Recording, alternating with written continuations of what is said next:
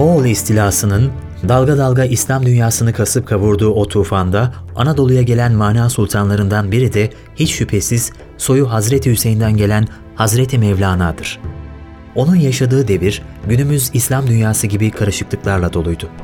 Her gün bir yerler yıkılıyor, insanlar ölüyor, şehirler, köyler tahrip ediliyordu. Moğollar taş üstünde taş bırakmıyorlardı. Mecburi göçler yaşanıyordu. Selçuklu yıkılışın eşiğindeydi. Yepyeni bir devleti doğuracak olan Anadolu Birliği çoktan dağılma sürecine girmişti. Nizamiye medreseleri bile verimsiz hale gelmişti. İşte tam bu zamanda Mevlana Hazretleri kanlı coğrafyanın en hayati ilim ve kültür merkezleri olan Horasan, Bağdat, Mekke, Medine, Şam, Darende, Kayseri, Karaman gibi şehirlere uğrayarak Konya'da karar kılar. Mevlana'nın gözleri geceleri uyku nedir bilmez. Talebesi Molla Hüsamettin acır onun haline. Sultanım, günlerden beri uyumuyorsunuz. Bari bu gece bir yatak sereyim de biraz istirahat buyurun, der. Peki, ser bakalım. Uykusuz bir gece yine sırtını sabaha dayamış, sabah ezanları gecenin karanlığını yırta yırta Konya'nın minarelerine yine can vermeye başlamıştır. Mevlana'yı alıp götürmüştür aşk. Hüsamettin Çelebi, ''Bu gece de istirahat etmediniz, bu gece de uyumadınız sultanım.'' der. ''Evladım Hüsamettin, biz de uyursak halkı kim uyandırır?'' Horasan ekolünün bilgi ve kültür ortamında yetişen erenlerden bir diğeri ise Hacı Bektaşi Veli'dir.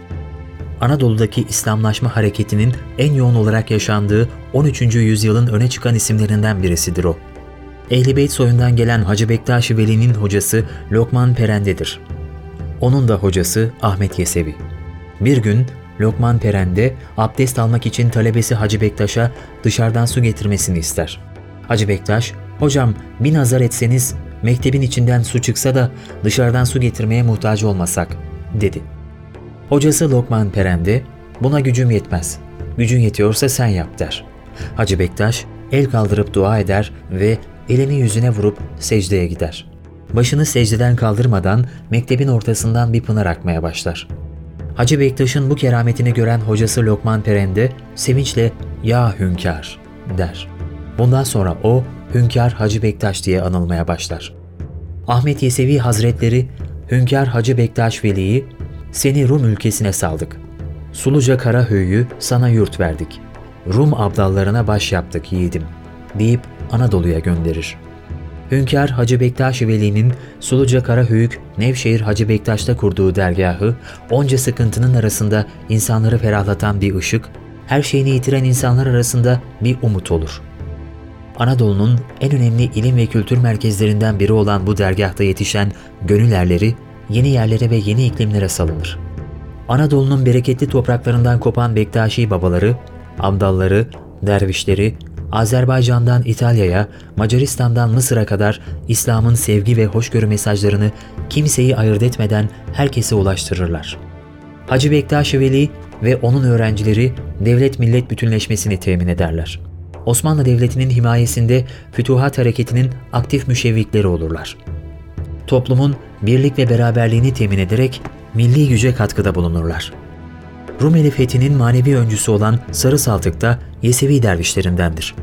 Seyit Battal Gazi bir gece rüyasında Hazreti Peygamber'i görür.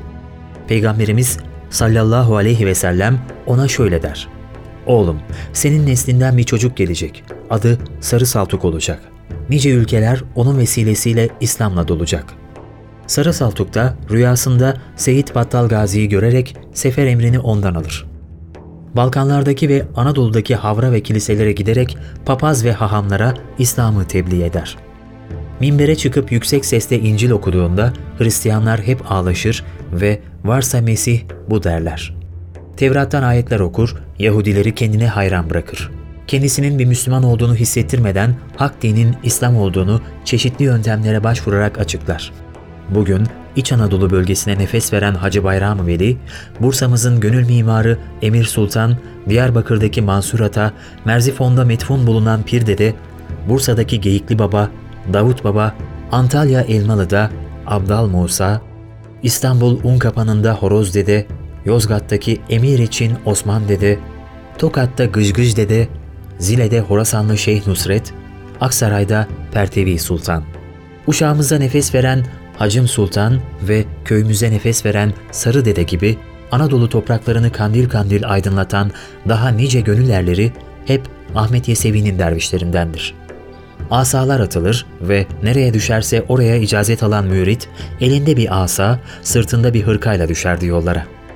Evliya Çelebi de Ahmet Yesevi neslinden olduğunu seyahatnamesinde iftiharla söylemektedir.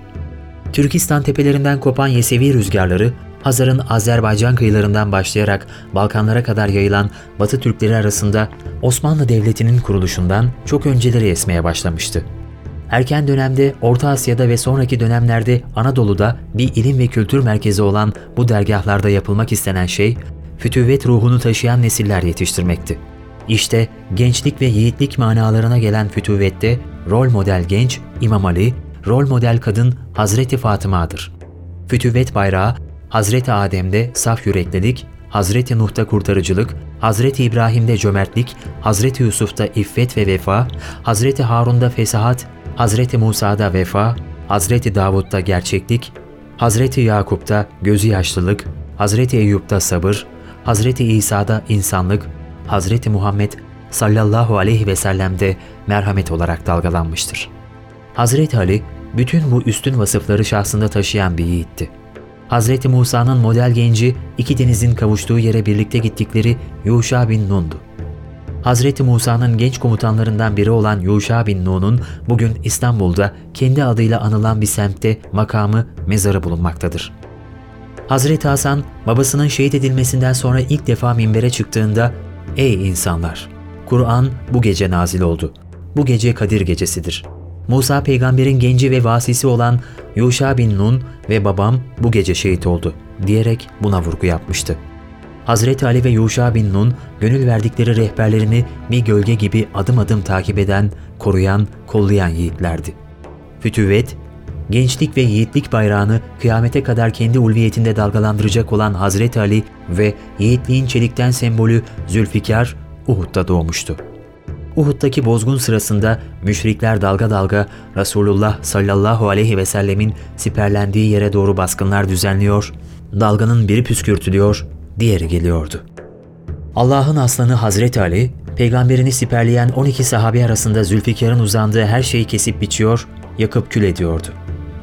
İşte o anlarda yine bir müşrik grubu geliyordu ki Peygamberimiz sallallahu aleyhi ve sellem Hazreti Ali'nin onlara karşı çıkmasını istedi. Henüz 25 yaşındaki Ali çıktı ve onları dağıttı. Biraz sonra bir başka dalga gelirken onları da Resulullah'ın emriyle dağıttı. Bu manzara karşısında Cebrail, ''Ey Allah'ın Resulü, bu size karşı yapılan bir yiğitlik ve mertliktir.'' dedi. Allah'ın Resulü, ''Ben Ali'denim, Ali de bendendir.'' buyurdular. Cebrail, ''Ben de ikinizdenim.'' deyince o an göklerden bir ses yankılandı. La seyfe illa Zülfikar, la feta illa Ali. Ali gibi genç, Zülfikar gibi kılıç yoktur. Bu sözler gençlik ve yiğitliğin İmam Ali'nin ulviyetinde bir bayrak gibi dalgalanacağının ve onun kıyamete kadar gelecek imanlı gençliğin rol modeli olacağının gökler tarafından tasdikiydi.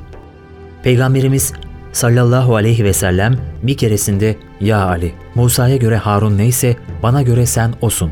buyurmuştu. Belli ki Hazreti Musa ile Peygamberimiz arasında derin sırlar vardı. Hazreti Harun Uhud'un bağrında yatıyordu.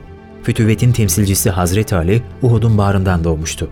Delikanlı manasına gelen fetadan türetilmiş fütüvet, bazılarınca her türlü fenalığa baş kaldırmanın remzi ve ihlaslı ubudiyetinde unvanı sayılmıştır ki, Kur'an'daki gerçekten onlar Rabbilerine inanmış yiğitlerdir. Ayeti bunun beli bir tercümanı ve gürül gürül bir beyanıdır. Işık çağından bu yana birçok kimse fütüvvete dair bir hayli söz söylemiştir. Kimilerine göre o fakiri hor görmeme, zenginin ağına düşmeme. Kimilerine göre herkese karşı insaflı olup ama kimseden insaf beklememe. Kimilerine göre ömür boyu nefsinin amansız düşmanı olarak yaşama. Kimilerine göre hem bu dünyada hem de öteki alemde milleti, milleti veya ümmeti, ümmeti nidalarıyla yakarışa geçip kendini unutma ölçüsünde arkasından gidenleri düşünme. Kimilerine göre Allah'a yönelmeye mani bütün putları kırıp her çeşit batıla karşı kıyam etme. Kimilerine göre de nefsi adına her türlü kötülüğü sineye çekip Allah'a ait hakların söz konusu olduğu yerde aslanlar gibi kükreme. Kimilerine göre en küçük şahsi kusurları karşısında dahi ömür boyu inleyip durmasına karşılık başkalarının en büyük günahlarını görmezlikten gelme, hatta başkalarına velayet mertebelerinde yer ararken kendisine sıradan kulluğu bile fazla bulma. Eziyet edene ikramda bulunma, hizmette ön sıralarda, ücrette gerilerde olmaktır.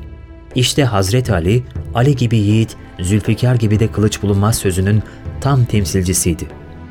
O tertemiz olarak dünyaya gelmiş, yiğitçe yaşamış, dünyanın kirlerine bulaşmadan da Allah'a ulaşmıştı ki bu haliyle Hazreti Musa'nın fütüvvetle alakalı sorusuna Cenab-ı Hak'tan aldığı cevaba tıpatıp uyuyordu.